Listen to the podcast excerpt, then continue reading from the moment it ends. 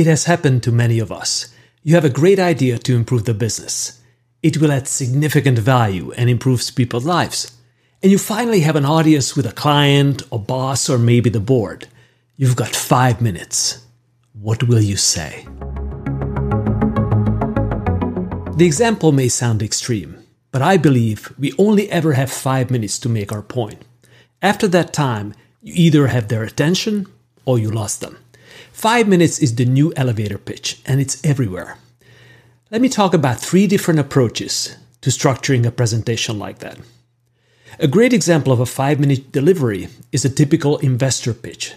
VCs make startups do these in speed dating format.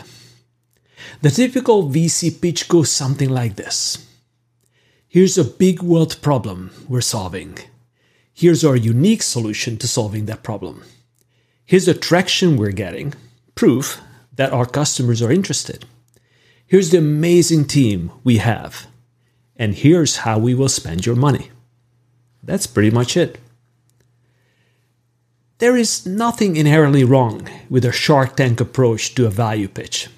It's focused more on getting an idea funded than improving a business, but otherwise, it has all the elements needed for a great value story, as we will cover it shortly. My second example of a structure is from my consulting days. As our managing partner said, if you cannot make your point in five minutes, you don't have a point. Before every client presentation, the partner made us summarize our Prezi in five minutes. Let me tell you, you get very clear on your message if you do that a few times. Try a hundred times. I still remember his questions before client meetings. 1. What are the biggest problems the client wants to solve? 2. Who had the same challenges and how did they overcome them? 3. What value did they get in the end?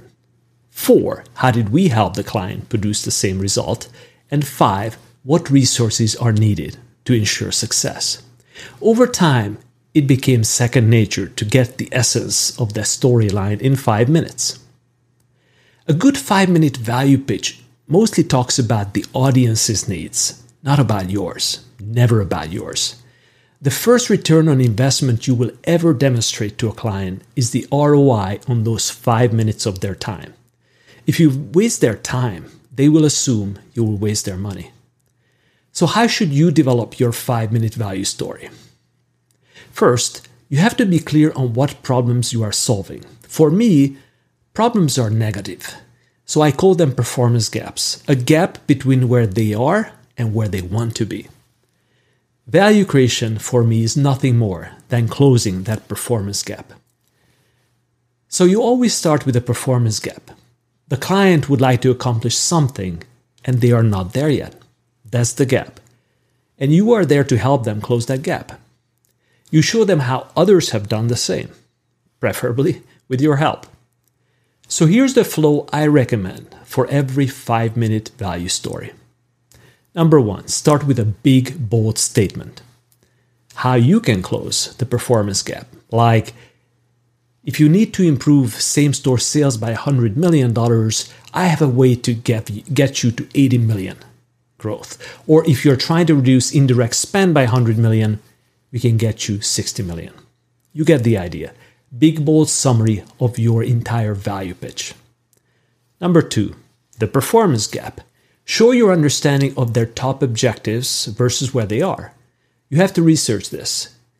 It may be specific to them or the industry. Like 28% of collection issues in the industry are because of invoice matching problems.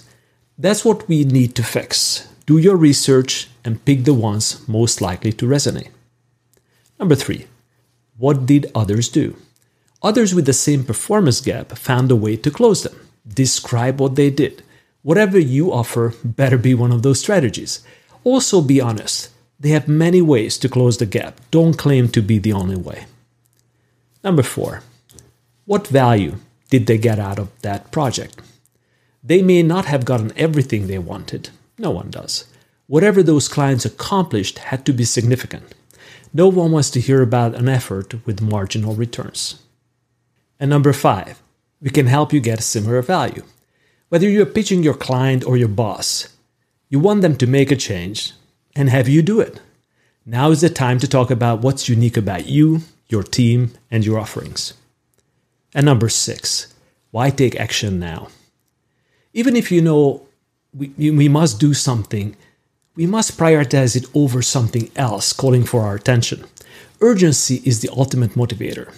Why is this action urgent? Could be many reasons. Your competition is doing it, your industry peers are.